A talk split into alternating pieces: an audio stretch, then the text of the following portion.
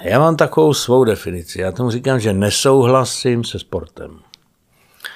Eh, já jako mám rád pohyb a to, ale já hm, nemám moc rád věci, které se motají kolem peněz a úspěchu a tak. Točí se milion věcí. Detektivek se točí taky miliony seriálů. Některý jsou úplně blbý, což je většina.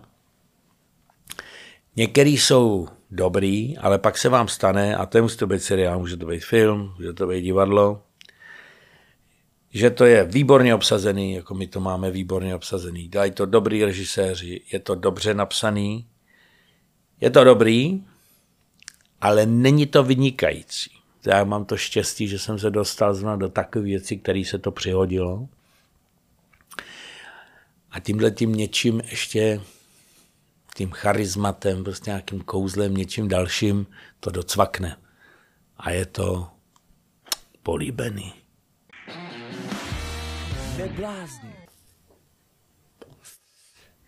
Tak eh, za chviličku přijede na svém skútru značky Vespa major Korejs z případu prvního oddělení, takže poměrně nesympatický policajt, eh, Miroslav Hanuš samozřejmě.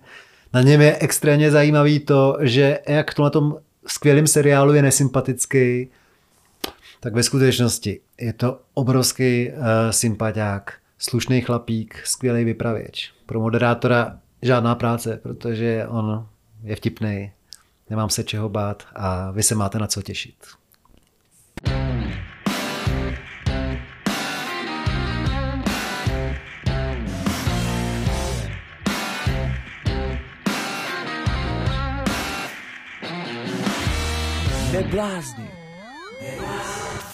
Dalším vzácným hostem Eh, neblázni je herec Miroslav Hanuš. Dobrý den. Dobrý den. Před natáčením eh, jsem mu připomínal, že nedaleko od našeho studia v Praze na Budějovický se narodil v kritické nemocnici a že to je tak 60 let od chvíle, co byl počat. A vy jste mi, Mirku, na to řekli, že vy víte přesně, kdy jste byl počat. Takhle já to, já to vím zprostředkovaně, že on úplně si to nepamatuju, přece jenom ta spermie, tam ještě není ta paměť, ale eh, byl, narodil jsem se přesně, říká moje maminka, devět měsíců od svatby.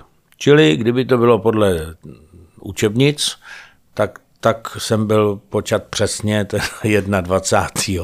srpna, kdy se naši brali na Slovensku, když byli to byl takový kuriozní výlet, mi vyprávěli, oni spolu studovali na Instáku, teda na tělovýchově, tak oni byli oba tělocvikář, češtinář, spolužáci, táto to pak nedělal, pak vystudoval medicínu, ale asi tři páry spolužáků se odebrali na Slovensko s tím, že se tam vemou. Hezký. Tak se nějak hecli, některý spolu snad začali chodit teprve jako za tím účelem toho výletu. Začala hippie éra ale pak to, pak to vzdali jedině naši, to skutečně dokonali. A to ještě, ještě si museli psát domů, brali se v nějaký úplný vesničce na Slovensku a vlastně se na to nevybavili nějak, neměli rodný list, který na to byl potřeba. Takže ještě psali domů pro ten rodný list a ty ostatní šli za svědky. A ještě e, táto vypučil místní nějaký e, hodnostář toho tak tam byly asi dva lidi, pak to byla nějaká vesnička, ten jim řekl, že bez saka ho neoddá, že to prostě jako nejde, oni nic neměli, tak mu oblík vlastní sako, Aha. aby ho mohli říct ano. Mně to trošku připomíná vaší uh, vlastní svatbu, na který jsem nebyl, ale slyšel jsem, že prý jste prstínky řešili nějakýma klíčkama uh, od klíčů no, s manželkou. No, no, my jsme se brali, ale jako po dost dlouhé době, když jsme měli tři děti, že už jako mohli jít za ty družičky, tam máme tři holky, že no tak a brali jsme se v létě, vůbec jsme o tom neuvažovali, ale nějak takhle nějak v neděli nějak žena říkala, že by se teda vdala a já jsem říkal, že teda asi je to možné, že to jako umožním tu věc. A byli jsme na prázdninách v Jindřichově Hradci, a tak jsme říkali, kdyby to jako viděla, že by to jako mělo být, no říkala, no tak já nevím, je neděle v úterý, nebo říkám, tak jo, tak v úterý. To ona viděla, že nechci žádnou velkou svatbu a že si to uděláme tak pro sebe. No tak se šla v pondělí zeptat tam na magistrát, ale mi říkala, že v úterý nemají čas a že by mohli nějak ve čtvrtek, ale to jsme nemohli my, protože už jsme v to úterý večer nebo ve středu jsme měli přejíždět do Jablunkova, kde my máme část rodiny, který máme rádi a tam jezdíme do takové malé chatičky v obci Písek, mm-hmm. která je u takového potučku a není tam voda, tu si musím jako donést a koupu se v tom potuku, je tam teda elektřina. A tak jsme si říkali, no, tak uh, není místo, tak uh, zavolej do toho Jablunkova, jestli oni nemají místo. A, a starosta pan Sagittarius nás tam oddal a ten říkal, ten měl místo. No tak jsme si říkali v tom Hradci ještě, no tak eh, já nevím, ty prstinky, jestli teda si na to budeme takhle jako důsledně to provozovat, tak jsme šli, že si koupím nějaký prstinky a tam jsme zjistili, že takhle se to nedělá. Že mě říkají, no to si tady vyberete a my vám změříme prst a pak vám to dodáme za několik týdnů. A říkal, no ale my se jako chceme brát zítra v Jablunko, už je to dohodnutý. Říkali, tak to je vyloučený, tak se to nedělá. A Jana říkala, moje žena, manželka Jana, říkala, tak pojem do železářství, tam mám takovouhle sportovní ženu, to je super. Že? A koupíme si kroužek na klíče a paní se ptala, na kolik to je klíčů, že jo? A on říká, ne, to my máme jako na prst, jako, jako prstínek. On říká, no tak v tom případě vám doporučuji sedlářský kroužek. To je, to je jako lepší. To jsou ty kroužky, co jsou na batozích. Aha. Takový ty, co se lesknou. Oni vypadají, že jsou z nějakého nerezu, jsou nějaký pochromovaný nebo co. Říká, to je výborný a navíc to je v sedmi velikostech. Jo? Tak jsme si koupili tedy mužskou a dámskou velikost. Jo? A koupili jsme si rovnou dva každý. Mm, ale já vám koukám na prste, nevidím mě? No, protože eh, já ho nosím sebou, já ho mám sebou a mám ho v ledvince. že ono mi to jako ťuká o věci. Aha. A takže někdy ho nosím, a, ale mám ho sebou, ale už mám sebou ten druhý, protože jsme si koupili ty náhradní 370, to stálo a měli jsme prstinky i s náhradníma. Hmm tak já si to na natáčení nebo na představení musím sundávat. Jo. A ten jsem někde sundal na natáčení, pak se někam zatoulal, už jsem ho neměl. Ale výhodou této koupě je, že za prvé manželka spravovala ten náhradní prstínek, takže já jsem napsal Ježíškovi, že bych si k Vánocům přál snubák, jako, tak jsem dostal k Vánocům ten snubák. A pak taky můžu jít do nejbližšího železářství a koupit si tu štyrku asi, hmm. nebo co mám. A, je to chytrý. A prostě to, ty moje snubáky se vyrábějí po vagónech. Je to jako, no. chytrý. No. Několik věcí k tomu. Za prvý zdravím eh, starostu Sagitária, což je můj kamarád. V posledních letech se etabloval taky jako spisovatel, mohl by přijít taky do našeho pořadu klidně, je to bezvadný chlap. Zaujalo mě to datum svatby vašich, protože jsem si spočítal v hlavě, že v den pátého výročí jejich sňatku přijeli vojska Varšavské smlouvy do Československa. No, no a s tím byl potom problém, že kdykoliv oni si chtěli udělat nějaký hmm. jako mejdan nebo něco, že to, to se i 21. byly i zavřený hospody všechny. Že? Hmm. To se tak jako preventivně udělal sanitární den, aby náhodou to někdo nerozjížděl nebo žral se, že něco. Hmm. Takže oni, když se pak někde sešli i a chtěli trochu popařit, tak uh, vždycky je upozornili, ať jako se rozejdou a že, že by to mohlo i v souvislosti s tím. Říkají, ne, ale my jsme se brali. Říkají, no, ale tady jsou důležitější věci. Jako, takže se nedalo mejdanovat. Každá vaše odpověď je mi takovým, takovým námětem na otázku. Říkáte pařit, vy jste nikdy nepařil. Vy celý no, život já ne, ale moje rodiče slušně. třeba jo. Jak k tomu došlo, že jste nikdy nepařil? Proč? No tak já myslím, že to už se tak uh, narodíte, ne? Že se Nechápu, ro... takových lidí znám minimum. No minimum, rodí se nás minimum, ale už se narodíte jako nepařičem. Pak jsou jistě nepařiči z nějakých zdravotních důvodů, že už jako sotva lezou nebo jsou polomrtví, že? ale... Takže tomu nepředcházela nějaká nepříjemná zkušenost, že jste v 16 ne, ne. letech při prvních tanečních skončil bez vědomí? Ne, to tam, eh, jednou jsem nějak pol, skolo, to zkoušel, jestli by to nešlo, a to, to někde na Gimplu a hm, to se neosvědčilo to. Eh, já za prvé nejsem jako pařící typ, ani v té společnosti se jako moc dlouho necítím nějaký větší, radši když se sejdou jako, se sejdem pár přátel, třeba dva nebo tři, jo. Nebo vy a pes. Já a pes, no.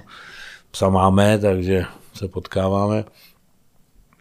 Jak, jak někde větší množství lidí a vzniká i takový ten hluk, tak mě to uvádí jako ve zmatek a není mi to příjemný a tam já si jako takhle ne, nepopovídám. Nebo lidi mluví moc rychle, já to jako nestíhám. Pak jsou tam ženy, že ženy paralelně dokážou víc, víc hovorů naraz a všechno to sledujou. Že to může a mě speciálně uvádí v úplný zmatek. Asi za 20 minut mě bolí ale vůbec. To se snažím pozbírat všechno, to není možný, že jo.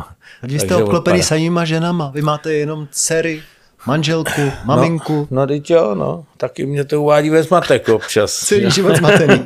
Čili když eh, se hodně rozjedou, tak já jdu třeba uvařit čaj. Nebo, nebo s tím psem. Nebo, nebo se psem jdu. No a pak já teda jsem vlastně abstinent, ale ne z nějakého rozhodnutí, ale z toho důvodu, že mě ten alkohol nedělá dobře. Mě po něm jako hned různě špatně. Mm. Ale jako hned, jo, že si dám třeba já nevím, napiju se vína a hned úplně taková až bolest, jako, čili možná, možná mám nějakou alergii. To prej taky existuje hmm. alergie na alkohol. Tím se to vysvětluje. Čili nebudete dělat něco s tím, nezažijete nic příjemného, naopak si způsobíte jako to, že pak vám je blbě hned dva dny třeba. Že? Hmm. No takže s touhle dispozicí jsem se narodil, takhle jsem vypadal vždycky, jako dítě už jsem nebyl moc kolektivní dítě a ten alkohol taky nefungoval, ale já jsem jako zvyklý zajít, eh, pobejt, eh, mi říkají, no tak to máš zkažený večír, říkám, nemám to, já jako můžu přijít, klidně si s váma povídám, jo, až do té chvíle, než vy se před mýma očima začnete proměňovat v jiné lidi, a oni, že znáte to, že pak se změnějí ty, mnoho lidí se změní v úplně nějaký zvířata, vyhřeznou z nich nějaký, začnou nadávat v ostatním, začnou plakat a tak. Tak v té chvíli já už odcházím, pač už to nejsou ty lidi, které já jsem přišel navštívit, už jsou to nějakých alter ega. Hmm. A v té chvíli já odcházím. No. A když se vrátíme ale do doby, kdy vám bylo třeba 20, O vás je známý, že jste nezačínal jako herec, nýbrž jako kulisák na Vinohradech. A já si představuju toho 20-letého kluka, který vzhlíží k hvězdám. O, o pár let sice jenom starší, ale hvězda Olda Kaiser a podobně, ty museli pít. A vy, jak jste k ním vzlížel, tak nechtěl jste občas zajít s něma do toho klubu a jako jenom proto být s těma těma klukama. Ne, no tak já nechci být s žádnýma klukama ani doteď, jo. Uh, Ani s Kaiserem v roce 87 nebo kdy? Ne, ne, vůbec jako... Uh, v té době tam Olda byl, Aha, že jo, on tam pak dlouho jako nebyl, pak, pak byl v Y, že jo, uh-huh. pak, pak volná noha.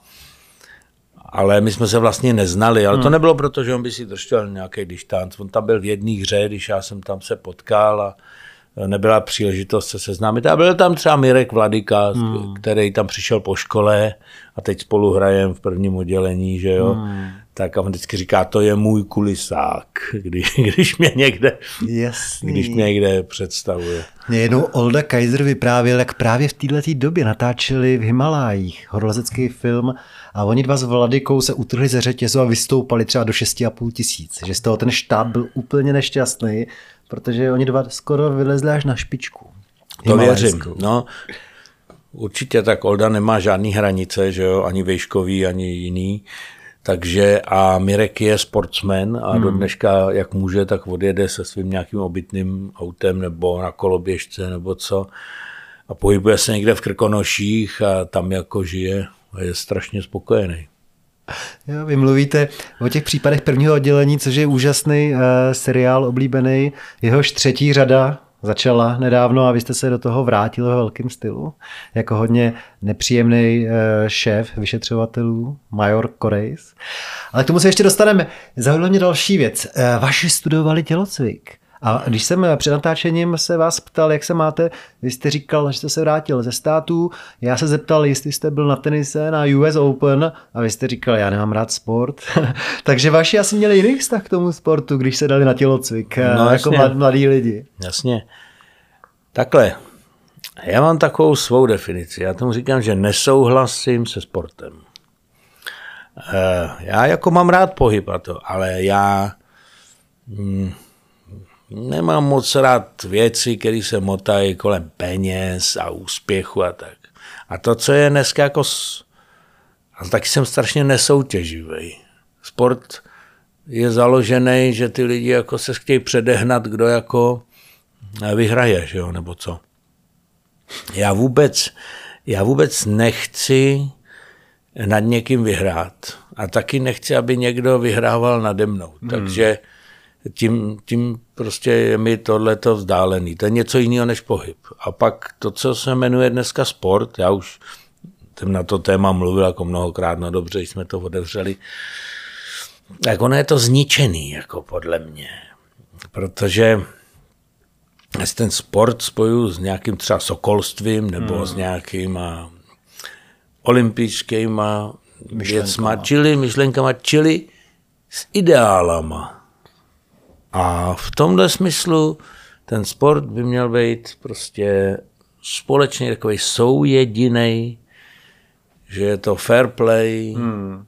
a to má být, to ty lidi jako jsou toho nositeli. A oni naopak jsou teda tak, jak já nahlížím na to, nositeli úplně jako ničeho jiného. Ty sportsmeni samotný asi prostě sportujou, ale celý je to namočený. Je to o prachách. Hmm. Čili je vás by to... nenapadlo navštívit tenis na US Open? No, ne, mě to nebaví. Jako. Hmm. Pak tam jsou ty, pak se tam všel jak jása a ty tenisti, oni ty sportovci se projevují tak nelidsky. Jo? To se mi nelíbí. Tam jsou uh, ženy, které hrozně řvou třeba. Jo? Oni se trefí nebo netrefí. A to je právě lidský, ne? To je snad zvířecí, ne? To je snad krok zpět, ne? Tak jako ale při porodech to zažíváme taky, když jsme u porodu. Ano, tak eh, to ano. Ale já nechodím z nějakého hobby se dívat, jak cizí ženy rodějí. Jako. No a pak, eh, pak prostě jsou v tom ty prachy, hmm. že jo. Není to vůbec fair play. Je tam divná věc, že ve světě, kdy některý jsou prachatý a některý fakt jako mají problém, tak pak nějaký borci, který umějí trefit míč, jako dobrý, jo, umějí trefit míč, ale není to úplně jako něco, co by otáčelo světem. Ale tyhle lidi se navzájem přeprodávají za nějaký miliardy nebo co. Že jo, ty fotbalistí si tam s ním obchodují. A to známe z, z filmů, ne? Z hollywoodských filmů. Jako je Messi, dobře honorovaný, tak jsou i hollywoodské hvězdy výborně honorovaný. No jo, ale něco jiného, že jsou honorovaný a něco jiného, že oni za to, že jim ho prodají, toho člověka z klubu do klubu, tak si platí, že jo, to nedají jemu, to si ty kluby, koupili si hráče, jako. No, to je... Elvis, dejme tomu Presley, byl u jednoho vydavatelství a měl jít druhýmu, tak taky šlo o velký prachy. No. To se netýká a... jenom sportu snad. No to je nějaký hezký. to se mi nelíbí, ale sport je tím jakoby zničený. Já jsem hrál toho pána hm, ve Vyšehradě, v mm. filmu jsem hrál toho pána, co tady posunoval celým tím fotbalem. Jako toho, bafuňáře fotbalového. Toho bafuňáře. No ale já jsem si říkal, no, tak já mám ten ideál, že ten vesnický fotbal, ta třetí nebo která čtvrtá bosá liga, že tam je to fér a oni mi ty kluci, co to hrajou, říkají, to je to nejhorší tady se uplácí, no tak to vítězství stojí jako 20 tisíc, jo, nebo takhle, jo. Ale to je úplně, protože to není, na to se nekouká, na to. Takže to je celý zkažený. Takže jenom kluci, co hrajou za barákem, snad ještě hrajou jako pro radost na to vítězství. Jako. Hmm.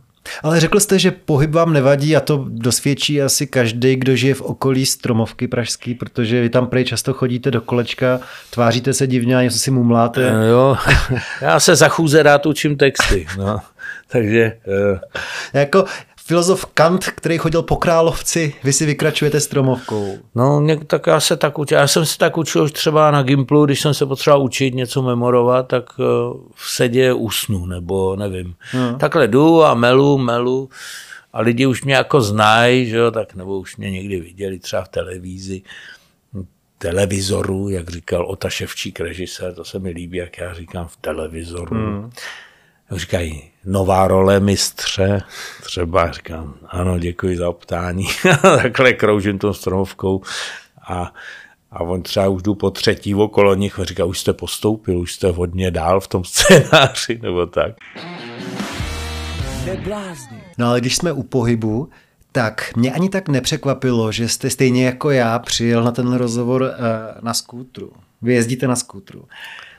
Překvapilo mě, že máte třeba stěrač na tom plexi, který no. máte vepředu na, na vaší Vespě. To jsem v životě neviděl. A už jsem viděl stovky skútru značky Vespa, ale stěrač dneska poprvé. No, to mám jako z praktických důvodů, protože já jsem celoroční jezdec. Já taky. Jo? Ale je nás málo celoročních jezdců. Mhm. Těch je nám málo, pokud nejsme messengeri, který se tím živí. Jak mm. říká Mirek Ladika, tady si ho prohlídněte, to je opravdický motorkář, ten jezdí i v zimě. Srdcař. Jo?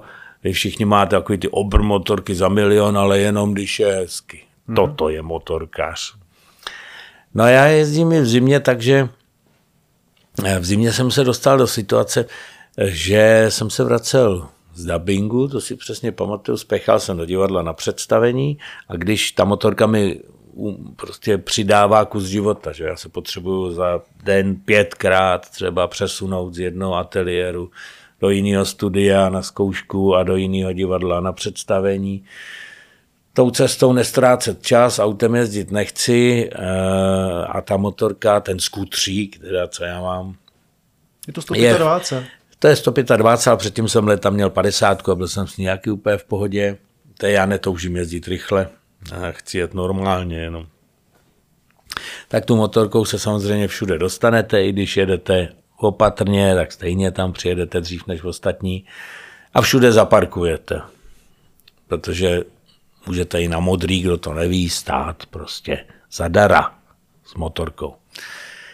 No ale já jsem jel a bylo to já nevím co, v únoru třeba, bylo dobrý, najednou začalo sněžit mm-hmm.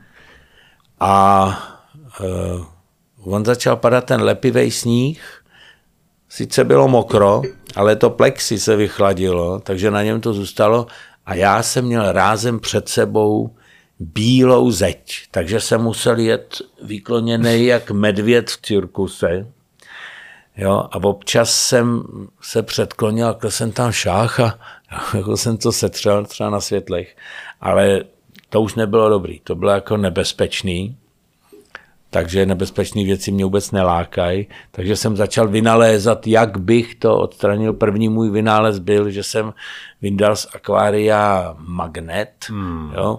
Kdo není akvarista, pro ty, co nejsou akvaristi, tak já jsem to už vyprávěl u Karla Šípa, ale já vám to zopakuju, kdo jste to zapomněli. Magnet, to je silný magnet, který se drží i přes sklo akvária, takže když jedete, tak ono to jede vevnitř a utírá to ty řasy. Aha. Tak jsem si řekl, že to stejně tak můžu jistě aplikovat na to svoje sklo a vždycky jsem přijel.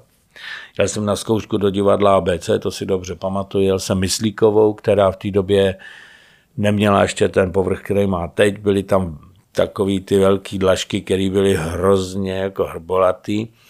A tam se ukázalo, že můj nápad nebyl nejlepší, protože to plexi jako hrozně kmitá a ten magnet zrovna parkoval v té vysoké poloze a to plexi se třáslo tak silně, že i ten magnet, ačkoliv ho musíte silou velikou roztrhnout, tak se katapultoval a ten vnitřní mě byl vstřelen, já jsem měl otevřený to hledí, až když má, by byl vstřelen, tak, tak. Takže najednou prostě strašná rána, někdo mě zastřelil, nebo co.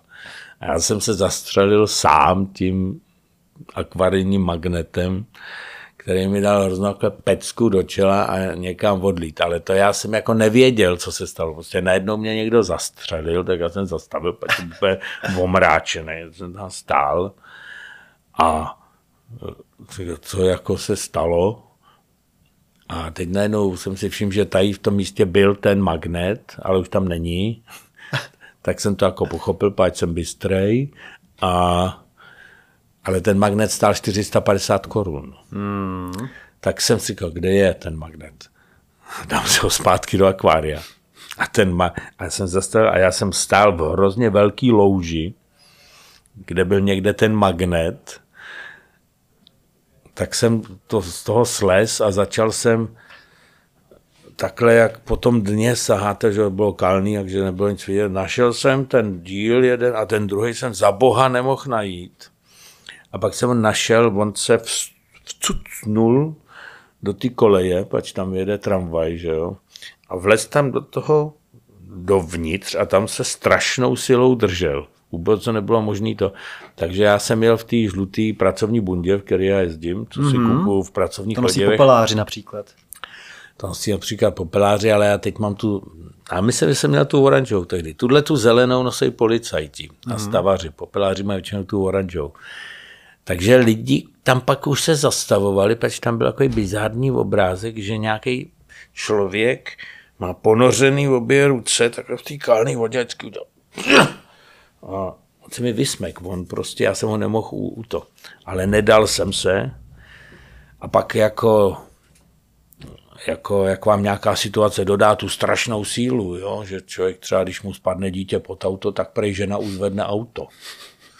Ale já, jo, já to chápu, jako, že prostě tam jsou ještě jiné věci. Tak já ve chvíli, kdy jsem viděl, že jede tramvaj tou myslíkou a že zastavila v té stanici přede mnou a že za chvíli přijede a rozdrtí mi ten můj magnet, tak v té hrůze jsem ho vytrh, teda ten magnet. No. No. A, a druhý den se mi udělali takový ten brailový efekt, že když vám dá někdo nějakou pet, tak, tak jsem měl úplně takhle pod tím okem úplně monokl a ten mi nastal už během zkoušky, kdy jsem měl zkoušet pana Kaplana a přišel jsem, já jsem vždycky rád začínám včas na zkouškách, to jsem režíroval. A takže vždycky jsem se mračil, když jsem přišel pozdě a teď jsem přišel pozdě. Že jo. A vymluvil jsem se na to, že jsem už tu byl, ale v Myslíkový, jel jsem do divadla ABC, jsem, byl, jsem se zastřelil sám vlastním akvarijním magnetem.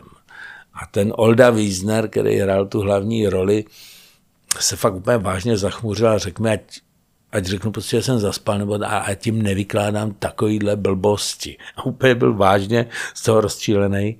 A jsem říkal, jo, já jsem se střel. A on pak během zkoušky mě právě začalo to oko modrat. A on mi během té zkoušky uvěřil, pač já jsem skončil s úplným monoklem. Šlo to hrozně rychle, jak se to jako rozlejvalo. Ale když jsem přišel, jak jsem byl ještě dobrý. A, on, a já jsem si říkal, co na mě furt tak čuměj. A oni koukali na to, jak modrám. No, tak. Já vím, a tehdy... že jste soutěživý, ale to jste mohl získat Darwinovou cenu, pokud byste umřel. Jo. To byste získal cenu pěknou. No a tehdy teda bych se k tomu dostal, jsem řekl, že touto cestou nemůžu jít, ale potřebuji něco jako stěrač. Zjistil jsem, že stěrač se nevyrábí na motorku. Pak jsem zjistil proč, protože prostě to plexi se odře, když on se tam mm. tak migá. To tam není sklo, že jo. Takže můj dvorní Attila Sarkány, jako král motorek, tam u nás za rohem má prodejnu a dílnu, tak tam tak on mi to vynalezl. Hmm. On to sestrojil, první pokus nevyšel, protože to sestrojil, ale to fakt tak kmitalo, že když jsem jel kolem podolský porodnice, tak se mi to utrhlo, to ramínko, Chtěl jsem ho sebrat, ale auto za mnou mi ho rozjelo na placku. Takže on pak jako nový ramínko tam nějak zachytil, udělal zábranu. A od té doby už máme tenhle ten model a já mám ten stěrač, který mi všichni závidí. Já ho taky a... závidím. A to ale nějak ruční, jo. ne? Že se s tím... No, to je ruční. Hmm. To je hmm. ruční. Tady je vysoustruženo z hliníku jako pěkná rukojet, že tam je průchodka. Ta průchodka je prej z člunu motorově, hmm. pač motorový čluny mají taky stěrač jenom takhle některý, jenom mm. že si tak jako se... Pak to ramínko ale musí jezdit takhle, že ono se nesmí takhle hýbat, ono musí dělat ten pohyb takový ten s tím dvojitým ramínkem, jinak by mm. nic neviděl. Tak to je z nějakého zařízení jako z nějakého skútru sněžného, nebo co, a pak ta věc dlouhá je z Trabantu. Ta. My jsme i dneska přijeli za deště, já jsem ještě určitě trošku mokrý. No já jsem trošku mokrý, já jsem, já, jsem, oděv. já jsem pod spodní kantnou dost jako mokrý. Takže i dneska jste stíral. Jo, dneska jsem stíral hodně, no. A to mě ještě napadlo cestou, protože já jsem samozřejmě strašná svině, a já jel jsem po té magistrále a předjížděl jsem ty auta vždycky těsně mezi něma. To taky děláte? Takhle já, ne, to... takhle já vůbec nejezdím. Vy vůbec nevyužíváte tu hlavní devizu, kterou nabízí ten skútr. Jako přijedete devizu každou- riskovat, že mě někdo rozplácne. No tak ne, tak na tom, u toho Václaváku to stálo. No jasně, A já když jsem to prostě stojí, projel, no jo, to jelo šnečím tempem. no tak tam tak pak jsem to vzal tam, tou uličkou tam mezi se s nima. tím dá pracovat, Hmm. jo, ale já jedu velmi opatrně a když získám oční kontakt, že on ví, že jsem vedle něho, tak to tam taky jako jedu. Hmm. Čili a pak na světlech se všichni zastavějí na tom Václaváku, ne? A pak si dám nohy na zem a prostě dojdu s tím až stejně prostě dopředu, že? Jste takhle opatrný. To jsem. Protože jsem viděl asi dvě docela dobrý bouračky, když messengeri, který hrozně spěchají a podle mě riskujou. Hmm. Prostě jeden sebou seknul na mokrým hmm. A naštěstí ulít dost daleko, protože spadl přímo pod to auto a to auto ale zasekalo tu motorku a on odjel. Ale byl hodně zmlácený a pak jsem viděl jinýho, který si to takhle solil mezi autama a tam vystoupil pán, že si něco veme z kufru, že jo. Otevřel dveře a on, který to solil, prostě tak úplně odlít asi 20 metrů. A vám se to nestalo nikdy, že byste uh, spadl? Jo, spadl jsem, to se k tomu, ale spadl jsem v rychlosti nula třeba. No, tak jde. Jo, to se uklouzne na kolejích, i když člověk dává pozor, jak se mi stalo, že jsem jel do divadla z Dlouhy a vyjel jsem z tunelu letenského. A nahoře, ne, tam je prostě velký rozdíl, že nahoře mrzne a dole ne. řeky. A To má jenom 400 metrů ten tunel, ale i tak to je No, rozdíl ale- jednoho stupně. No, možná i dvou, jako, já ne, nevím, no. A tam zas naopak ten most byl promrzlej z noci. Hmm. A i když jsem měl úplně opatrně, jak ta kolej byla vlastně ledovatá, já jsem to tak jako položil, ale to se tak stane, že zase to položíte, vstanete, že jo. Stejně kulháte týden potom, ne? Jo, No. Do divadla nic moc, jako přijít a... no tak se zapřu při tom představení. A nebo budu hrát pejraka. A pak jsem měl jako lepší, to jsem měl tím tunelem zas nahoru a dole nebylo nic, pršelo a nahoře byl led. Hmm. I to se v Praze může stát. No, úplně ten led z toho deště promrzlý, já jsem přijel a teď jsem viděl, že jsem na ledu. Tak jsem jel rychlostí nula, úplně jako. Nicméně ta motorka se nedá na ledu jakoby udržet. A jak jsem se moc zhoup, tak jsem začal se pokládat a už jsem stál. Ale už jsem byl v té chvíli, kdy se to nedalo prostě vyvážit, ale ty už měli zelenou hmm. a jeli. A do dneška vidím přesně výraz toho. Přijel takový veliký, vysoký autobus, ten takový, co... A tam seděl ten řidič a dojel jako ke mně, jaký nulou, že jo. Zastavil se a teď já do dneška vidím, jak on se takhle vyklání nad tím volantem a já, který na něj koukám, se strašně pomalu pokládá neodvratně s tou motorkou, až jsem si s ní úplně leh. To je hezká filmová scéna. Úplně tam se zastavil čas, pak jsem vstal, nemohl jsem to zvednout, přišli nějací lidé, pomohli mi, odbruslili jsme s tou motorkou pryč. Ale tenhle ten pohled toho pána, to vypadalo, že to trvá dvě hodiny, jak já se kácím. tak takhle jsem si s tím leh. A vy jste ale úplně jiný typ než já, protože uh, za prvý uh, jsem, já, já třeba jsem až po roce zjistil, že se v té motorce mění nějaký olej a filtry. Se mě tvářili fakt dost divně v tom servisu, že jsem to nevěděla, tak na rozdíl ode mě, vy prej si měníte pneumatiky za zimní, což jsem, než jsem se tohle dozvěděl, jsem netušil, že jde si na té vespě dát nějaký on- zimní pneumatiky. No ono se to ale dlouho nedělalo, to je před pár lety, kdy, kdy se tady, jako když jsem přijeli zimní gumy, protože tady nikdo nejezdil. A souvisí to prej s Messengerama, který jezdí v zimě. A ten rozdíl je značný. To není jen kvůli sněhu, ale prostě ta motorka sedí mnohem líp. Takže přezouvám na zimu, ale to si nepřezouvám sám. Mm, to chodím k Atilovi. Jako. A tyhle je důležitý. Jo, ale jinak jsem strašně šikovný, umím všechno možné. A na tohle musíte mít vercajk. No, tak to nemám. Že? Věřím, i když s tím magnetem ta historka Teoreticky to mohlo krásně fungovat. Teoreticky. To byste musel bydlet v jiném městě, kde nejsou dlažební kostky, kočičí no. hlavy. Poslední otázka k té Vespě ještě je zajímavý, eh, že tolik českých význačných herců jezdí po Praze na tom skutru, že to nejste zdaleka jenom vy, když možná jste byl první, protože jezdíte už dekády, dekády. ale samozřejmě známe je tím David, David Matásek. Matásek že Jednou ke mně na rozhovoru přijel David Prachař, určitě to mají i, i jeho děti, Vojta Dyk jezdí a tak dále. Je to zajímavý, jak no, se to jo. rozšířilo mezi českými herci a zpěváky. Tak v novenku to je asi běžný, tady to prostě běžný nebylo, ale v tom provozu Eh, ale nejezdí v zimě ty kluci. Jsou měkký strašně. No, to jsou měkký, jenom se tak vozejí. Ale to já jsem začínal na, na babetě, že jo, hmm. to ještě žádný vespy. Eh, jako vespa samozřejmě byla, ale to jsem vůbec neměl peníze, abych si koupil. Hmm. To jsem si koupil až k 50 nám jsem měl první vespu. Takže 9 let. Dobře počítám. No, to už je druhá, ale tu padesátku na tý jsem najel 40 tisíc a ona už začala být taková vaklava. Tak hmm. teď, teď ji užívá manželka na takový pojíždění a já mám 125. Hmm. No. Sice jsem na ní najel 40, ale podle mě 50, pač se mi rozbil tacháč, pak už a přestalo to počítat. Já mám 5000 za rok. No, uh, ale m, aby jsme to neromantizovali, poslední poznámka k tomu, tak v tom lednu to není teda žádný extra zážitek je to možná až zbytečná frajeřina. Vyrazit si v lednu no, na půl ne. hodiny do Prahy na Vespě. No protože když máte, vy nemáte to plexi. Já nemám nic. No jo, no tak to je prostě zimní amatérismus. Tohle tam je potřeba mít plexi, já mám návleky, mám vyhřejvaný rukojeti, no to stejně vyfouká, ale 20 minut dáte dobře. A přes kolena hlavně tu zástěnu takovou tu je paráda. zadu. Neblázni. Když jsme u toho pohybu, tak já se vrátím ještě k tomu, že jste navštívil uh, Spojené státy po první životě. Jo, v pondělí jsem se vrátil. No. J- jaký to pro vás byl zážitek, jaký dojem to na vás udělalo? Za velkou louží. No, jako v pořádku, takhle nějak jsem si to představoval.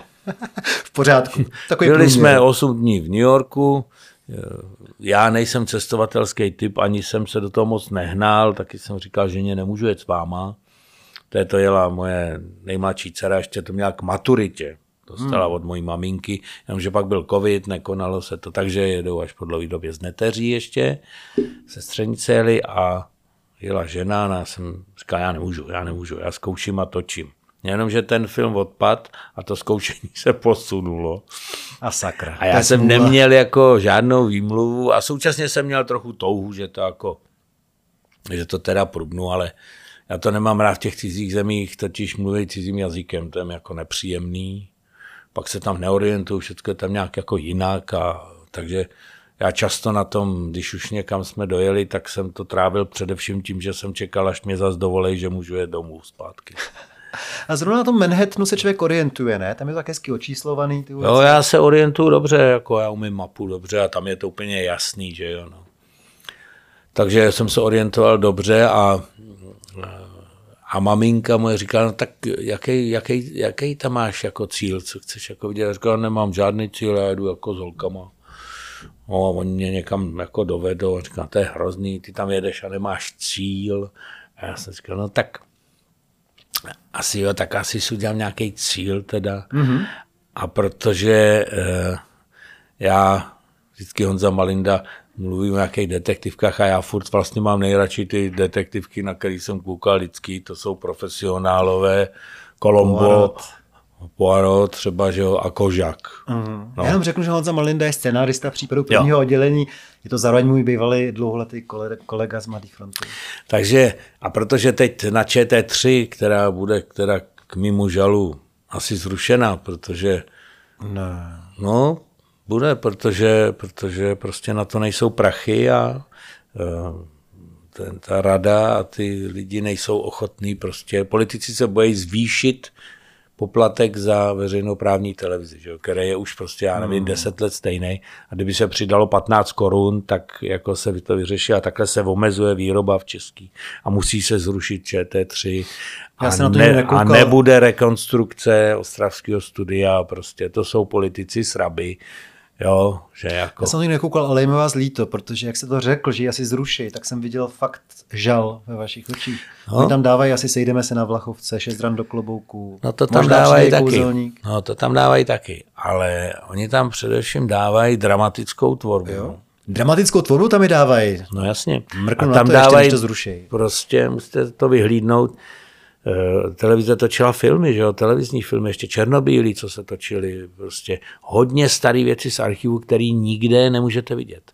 A já jsem tam viděl, to, mě to zajímá, jakoby ta historie těch věcí a herectví, že jo, eh, tolik zajímavých věcí pro mě profesně, že pro mě to jako velká škoda, že tam to vybírá někdo, eh, kdo může do toho archivu a rozumí tomu hmm. archivu, a na jiném kanále nikdy tyhle ty věci jako neběžely. To některý jsou technicky už třeba tak špatný, že asi by je normálně nepustili, ale tady to běželo. Takže pro mě to byl docela jako cený jako kanál, Ach, ale Oni ho třeba můžou obnovit potom. Třeba, jo? já jsem ochotný jenom kvůli vám problém. zaplatit víc na tom poplatku. No ale to se musíte s někým ještě domluvit, to bude málo, těch vašich 15 korun. No ale teď tam běhá prostě poručík Kožak. No. A já jsem si řekl, že si udělám ten cíl, jsem se díval, říkal jsem, vlastně Kožák je na Manhattanu. Hmm. A vždycky, to je samozřejmě točený v Aťasech, ale tak stejně jako třeba v Přáteli, když je prostě přestřih prostředí, tak aby vám řekli, kde to teď je, tak je tak takhle ta kamera sjede po té fasádě a vy víte, že jste u přátel doma, prostě v tom baráku.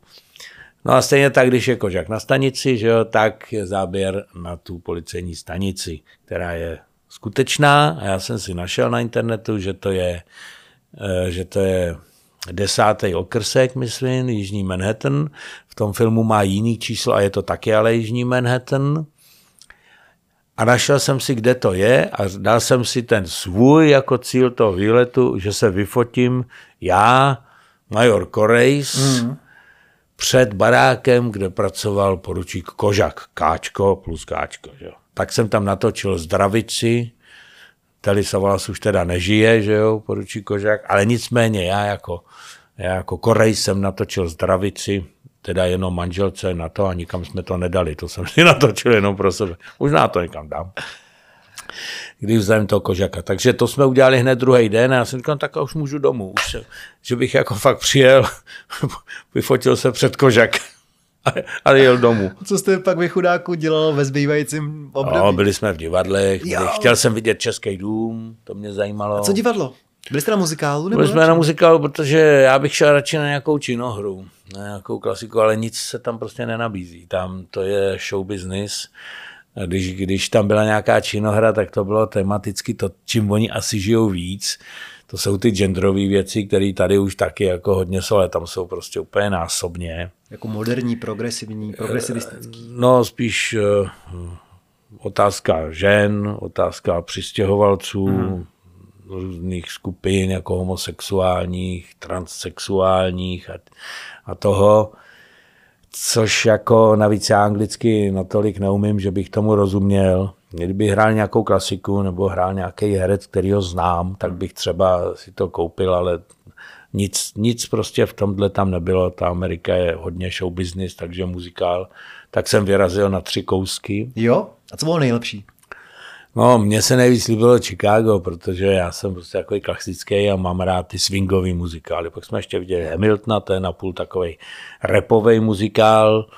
Dobrý je to všecko, je to prostě perfektní, to nejsou lidi, to jsou stroje prostě, co neudělají chybu. Je to dokonalý zvukově, scénicky, je to prostě show. Poslední den jsem viděl Lvího krále, kde jsou velké loutky a tak. Lví král celkem mě nezajímá, ale, ale ta technologie, ty technologie mě zajímají. No.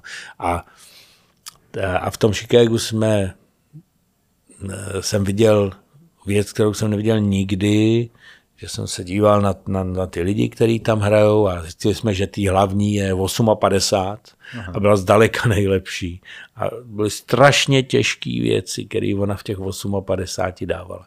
Tak to jsem před ní jako sklopil a pak jsem říkal, tam je jedna taková silnější černoška, která v kompačce strašně tancuje s obrovským nasazením. To mě zajímalo, kdo to je a kolik je roku. A tam jsem teda úžasnul, protože jsme to pak našli a zjistili jsme, že je, já nevím, 48, dobře, prostě když se drží v kondici, dávají to, ale tam bylo napsáno, že ona je slepá. Ne, ne.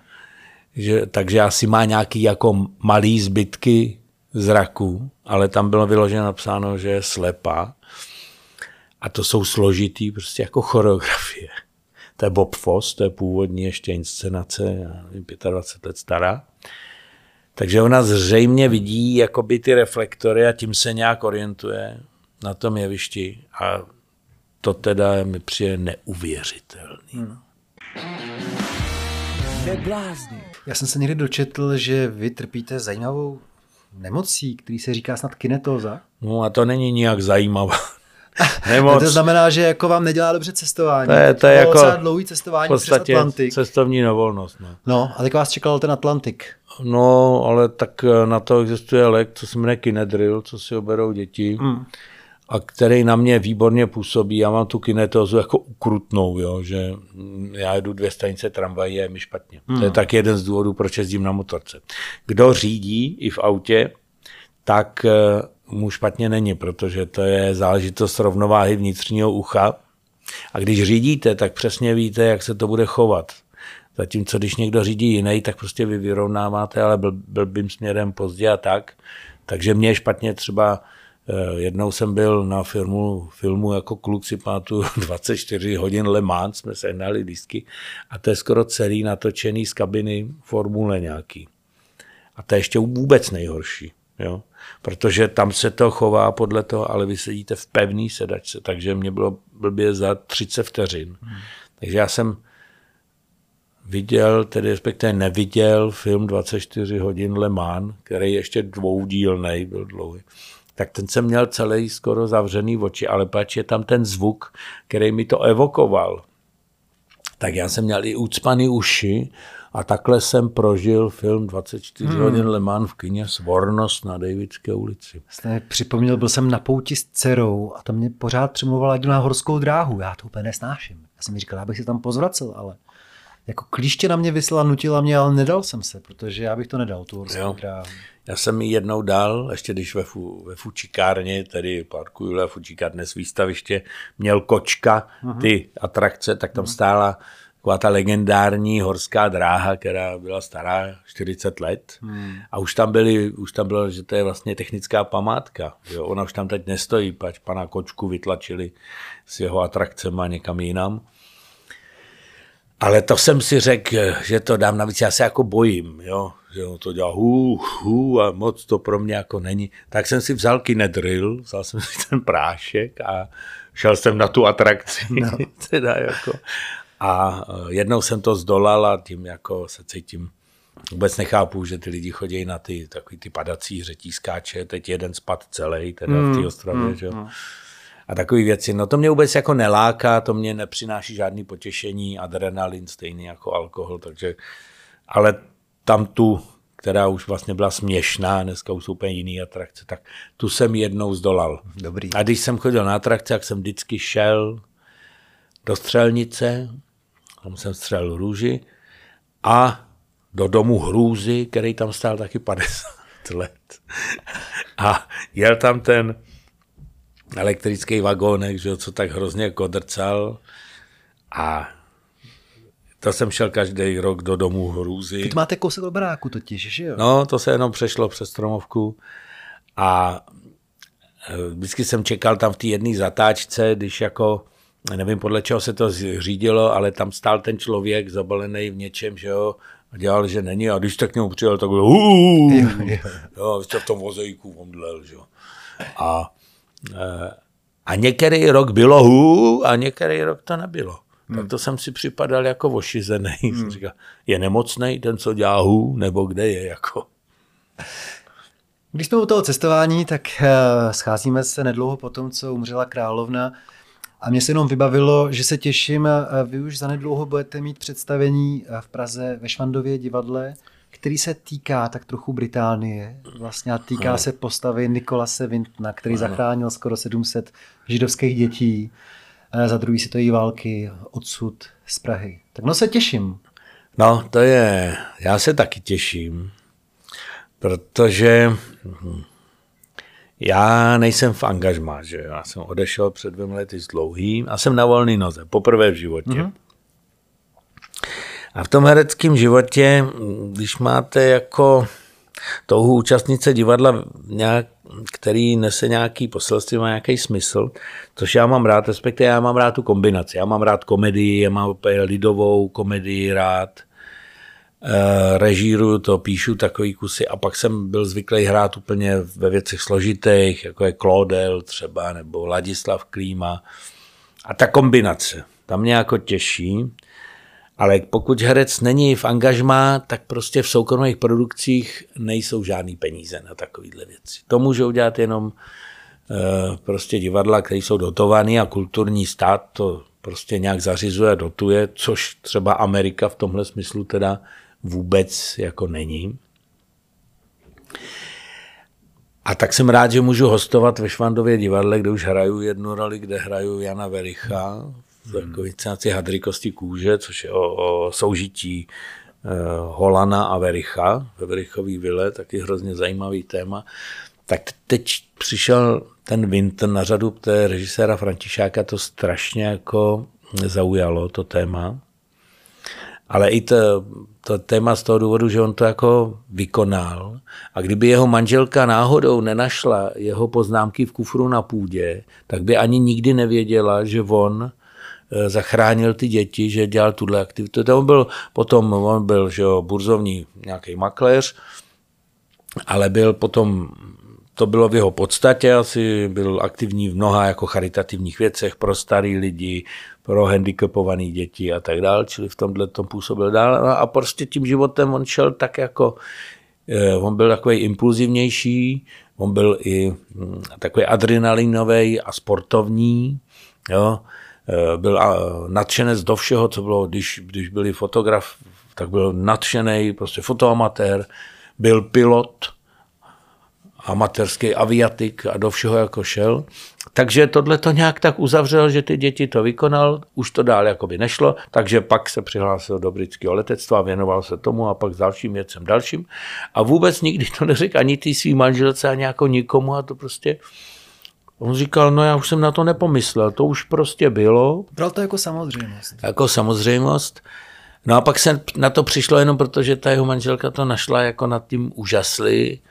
A v takovým tý známým záběru, kdo to viděl, kdo trošku ten příběh sledoval, tak pak potom eh, v nějakým, to se jmenuje, myslím, That's Life nebo něco, eh, oni vyhledali, eh, z těch dětí našli asi 200, ne všichni se ozvali, ne všichni žili, a to je hrozně dojemná věc, že oni ho pozvali to pořadu, on seděl v hledišti a ta redaktorka tam něco půjde říká, to se jí tady pan Vinton, který ho tam pozvali a on nevěděl, proč tam je. Mm-hmm. A říká, on vykonal takový čin a on tak jako koukal, už to byl starý pán, že jo, a říká, on zachránil prostě děti, ten byl úplně překvapený a tady vedle něho sedí jedna z jeho vlastně dětí. Ona se mu ta paní představila. A říká, není tady sama, na druhé straně taky sedí, dáma se mu taky představila, on byl úplně na mě, on říká, on tady není sama. A celé to hlediště se zvedlo a všechny, všichni ty lidi v tom hledišti byli ty zachráněné děti. Takže v té chvíli se to stalo světově známý, že jo, pan Havel mu dal řád, královna mu dala a tak, tím jsme vzpomněli Alžbětu sympatickou teda osobu mm-hmm. a vtipnou. No a to tak toho Františáka našeho zaujalo, že na to téma jako napsal hru, ale je to, je to dělané jako kabaret, já tam hraju takového kabaretiera. Ono se to jmenuje kabaret. Ono se to jmenuje kabaret, to se jmenuje... Mm, kabaret Vinton. Kabaret Vinton se to jmenuje, ale z důvodu, toho, že to je trošku koláž. Kabaret je prostě věc, která je propojovaná volným stylem, že jo, kdy můžete z tématu na téma skákat, můžete to propojit nějakou hudbou, dobovou, tematickou, nějakou postovou kabaretiera, což jsem já. V podstatě, kdo zná film Kabaret, tak ví, že tam se vyskytuje postava kabaretiera, který ty věci nějak ještě vám dotahuje dál, hmm. nabízí vám na to pohled a tak. Čili ta inscenace je strukturovaná prostě tímhle tím způsobem, ale zabývá se konkrétním osudem, moc zajímavým, eh, které je samozřejmě jakoby vyfabulovaný dál, ale prostě často se řešila v těch rodinách, a to je teda strašná věc, úplná Sofijna volba, že to bylo limitovaný. On, hmm. ten, on ten měl asi pět tisíc zájemců, což bylo jako nemožný eh, vůbec jako vykonat. Ale on furt jako jel, jel a ta Evropa nevěřila, že se to stane. A on, on jako makléř prostě to řešil úplně věcně. A odvez teda prostě, já nevím, těch 670 600, možná. Něco, 20, nějak takhle prostě dětí, ale, ale 4300 dětí už jako nestačilo odvízt, co jenom měl na tom eh, na tom seznamu. Teď jsem se trošku ztratil sám v sobě. No, Sofina volba pro spoustu rodičů. Jo. Měli a že ty děti, dětí měly dvě děti, ale ono se na to muselo zaplatit 50 liber. Hmm. To byl nějaký poplatek, který ty Němci vyžadovali a to. A 50 liber bylo hrozně moc hmm. peněz, hrozně, jako desetitisíce nebo jo, korun. A to ty lidi neměli a museli vyřešit, který dítě jako pošlou. A to je o dvou sestrách, když jedna teda odjela a druhá neodjela. Rodiče zahynuli, obě ty děti přežily, ale to anglické dítě, to, co se stávalo, že se dostali do rodiny a vlastně za tu válku zapomněli, odkud přijeli, zapomněli česky, jo, nebo ztratili všechny kontakty, hledali, pak příbuzný nikoho nenašli. Druhý dítě, to, co se stávalo, aby je zachránili, že pokud měli árijský mm, jako teda Čechy, myslím, který nebyli židi, tak někdy se podařilo, že pod cizím jménem oni je jakoby přijali do té své rodiny že jsou třeba jejich teta, že přijel z ale prostě to ty Němci nevychytali a to dítě vyrostlo v té rodině prostě a nevědělo třeba ten svůj osud. A tady to je příběh těch dvou, který se, který se pak ve finále setkávají v 89., kdy už je jako možno přijet, ale oni nevědí, že jsou sestry, ale hledají prostě to a potkávají se dvě, dvě bytosti, které vy konfrontujete, jak, jak vyrostly když jedna byla, vyrostla, prostě byla odtržená, vyrostla tam v anglické rodině, v anglických souvislostech a ta druhá vyrostla tady prostě, a jaký člověk z nich vyrost. Ale není to právě, a to mi přijde skvělý, jako happy end v tom smyslu, že to, že někdo byl zachráněn, neznamená, že jako nakoupil pytel štěstí. Mnozí se tam dostali třeba do rodin, který vlastně na ně nebyli hodní, nebo pokračovali dál, ale přišli úplně o ty kořeny. Jo. Takže tam ta sice přichází s tím, ale že prostě ta díra, že ta vlast tam chybí, že tam je prostě v té duši kus chybí, takže ona se vrací. A tohle, tohle to je ten zajímavý, sice jde o toho Nikolase Wintna, ale o tom, co to konkrétně v některém osudu, co to představovalo. Hmm. To byla výborná pozvánka od října do Švandova divadla. A protože spěcháte do divadla teďka, tak eh, to ukončíme jedinou otázkou na případy prvního oddělení. Vy jste mnohokrát zopakoval za těch deset let, co se tenhle seriál stal fenoménem, že je to bohem políbená filmařská záležitost. Ano. Zkuste mi to v pár větách rozvinout. Proč to takhle vidíte, že to je bohem políbený? No, nevím, jestli bohem, protože já jsem tedy zarputilý ateista, tak ale... čím políbený? Štěstím. Tak dobře, štěstím Dobře, políbený. třeba, jo. Protože točí se milion věcí. Detektivek se točí taky miliony seriálů. Některý jsou úplně blbý, což je většina. Některý jsou dobrý, ale pak se vám stane, a to musí to být seriál, může to být film, může to být divadlo, že to je výborně obsazený, jako my to máme výborně obsazený. Dělají to dobrý režiséři, je to dobře napsaný, je to dobrý, ale není to vynikající.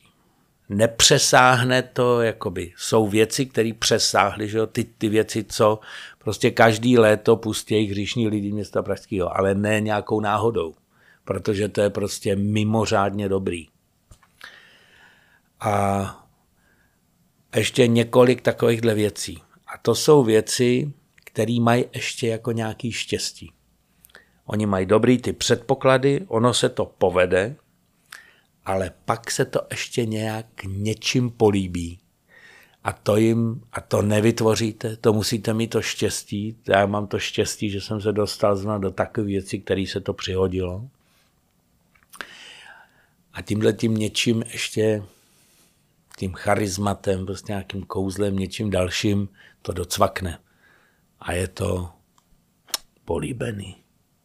A je to i tím, že tam jsou opravdu zajímavý charaktery postav, a jedna z nejzajímavějších je až, asi váš major Korejs. Ano, Korejs je výborná postava a výborně se hraje a taky je dost populární. A já jsem strašně zvědavý, jak se bude vyvíjet té poslední třetí sérii, protože počítám, že asi už bude poslední. No, už po, druh- už po první sérii, si říkali, to bude poslední, pak připsali druhou sérku, a pak jsme si říkali, to je poslední. To už se jenom skazí, nebo není kam pokračovat. Eh, vlastně to se uzavřely ty linky, Korejs odešel na prezidium, Bolek Polívka šel do důchodu, Ondra Vetchý se stal tím šéfem, takže ten Klaďas se stal tím šéfem, tím už je to v celku nezajímavý, pač nemá proti sobě žádného Korejse, že jo. A aby tam čtyři dobrý borci vyšetřovali takhle, tak to, je, to není žádný konflikt, to není to. No ale Honzovi Malindovi, s Pepou Marešem, což byl šéf, skutečný policista, který píše výborným způsobem scénáře, se potom nějak jako zastesklo, i když se to zdálo vyloučený, jak pokračovat. A vymysleli moc dobrý klíč, jak eh, pokračovat, když skutečně ty díly jsou odskočeny o 6 let později. Takže ty charaktery se vyvinuly a to taky umožnilo návrat Korejse zpět a prostě výborným způsobem pro mě, protože Korej se vyvinul. To se obyčejně moc nestává v těch seriálech, když to vezmete, tak je to rozložený ty karty, to je komik toho, že jo, tam je prostě Mirek Vladika, starý policajt, dobrý policajt, blbý policajt. No a těm lidem ty, o to jde v tom seriálu, že ta struktura se opakuje v různých situacích. A málo když se ta figura vyvine. A tímhle skokem se vyvinula, protože Korejsovi se přihodilo, že měl mezi tím dva infarkty, žena mu umřela na rakovinu a on se dostal do úplně jiné situace. My ho jako známe z jedné strany, ale vždycky znáte ty lidi jenom. To není vaše rodina v práci, znáte ho jenom z práce, ale určitě má nějaký další věci. To se neukazuje. No nicméně teď se to nabídlo a ten charakter se jako výrazně změnil. Ukáže se, že se jako nezměnil totálně, ale Korej se vrací, což už dneska můžu říct, protože už ty díly běžej, se vrací jako chlap, který se dostal do této situace, žena pryč, on prostě dva infarkty, děti kde na něj vykašlali a on sedí sám v nějaké garzonce. A to, co já jsem vždycky tvrdil, že Korejs je srdcař, že to je duší policajt a že dokud jsme ho neviděli my, tak on byl vždycky výborný vyšetřovatel. Měl akorát to neštěstí, co se stává hodně vedoucím, že postupují tak dlouho, až se dostanou na místo, který nezvládají. Mm-hmm. A on se rozhodne, že, že se vrátí zpátky že se stane vyšetřovatelem. Což u policie znamená, že jde, že už není ani podplukovník, tak jak končil a později byl plukovník, ale stává se zpátky kapitánem. Tam je to zpětý s funkcí. Jde platově na kapitána zpátky. A on se chce vrátit k té policejní práci toho vyšetřovatele. Takže je to Korejs najde si svoje cesty, jak se tam vnutit tomu vetchýmu, který ho tam samozřejmě absolutně že ho nechce. Hmm ale on se tam dostane, aby si ještě ten kus života dal jako ten opravdický policajt. A to je výborný, to je herecky výborná věc. Že? Skvělý. Už zase si krájíte jablíčka v kanceláři. Jablíčka tam jsou, protože jablíčka patří ke Korejsovi. Je to, je to zajímavá věc, přemýšlel jsem na tom, bavil jsem se o tom s nějakou, nějakou ženou, co mě někde zastavila. Těch jablíček si všimne každý, ačkoliv jich tam není za stolik. A já jsem to tam pochopil, říkal jsem, mně to je jasný. Vy toho Korej se chápete z těch jablíček, že? Říkal, nejasně. Protože muž, který jí jablka, ale ty jabka si voloupe a nakrájí si je na ty měsíčky, no tak o takovým chlapovi je vám hned jasný, kdo on je, nebo to, jo, to je úplně charakterizující věc. Hmm. Takhle si je nakrájí a to já ještě vím, že on sám ty jablíčka pěstuje. Že? Jo, protože máte nějakou legendu ve já mám, já mám, Znáte ho vlastně já mám k tomu rozsáhlou legendu, já to mám rád, já jsem takový ten herec, co některé herecké školy říkají, udělej si, samozřejmě do inscenace nebo nějakých seriálů takových si to neděláte, ale do divadla, k postavě, čím víc oni víte, tak hmm. tím líp, že jo. Hmm. Ať pak se chováte nějaký, když co tam jako neukazujete, že v dětství mu někdo ukradl slehačku a od té doby je nervózní, jo. ale, ale vy to musíte vědět. No, můžete to vědět, nemusíte, ale mě to baví prostě, že jo. Takže jsem si to celý k němu vymyslel, no. Jasný. No a vy jste tak významně řekl, a popravdě, že Korejs je hodně populární, a vlastně to demonstrujete na tom, že vás zastaví nějaká dáma a chce si o tom povídat. To se asi stává v posledních letech často. To že... se stává docela, no. Teď vám, já vám moc přeju, ať máte štěstí na další takovýhle krásný role. A děkuji, že jste se u nás zastavili. Jo, rádo se stalo. Vynikající čaj jsem tu dostal. Choďte sem taky.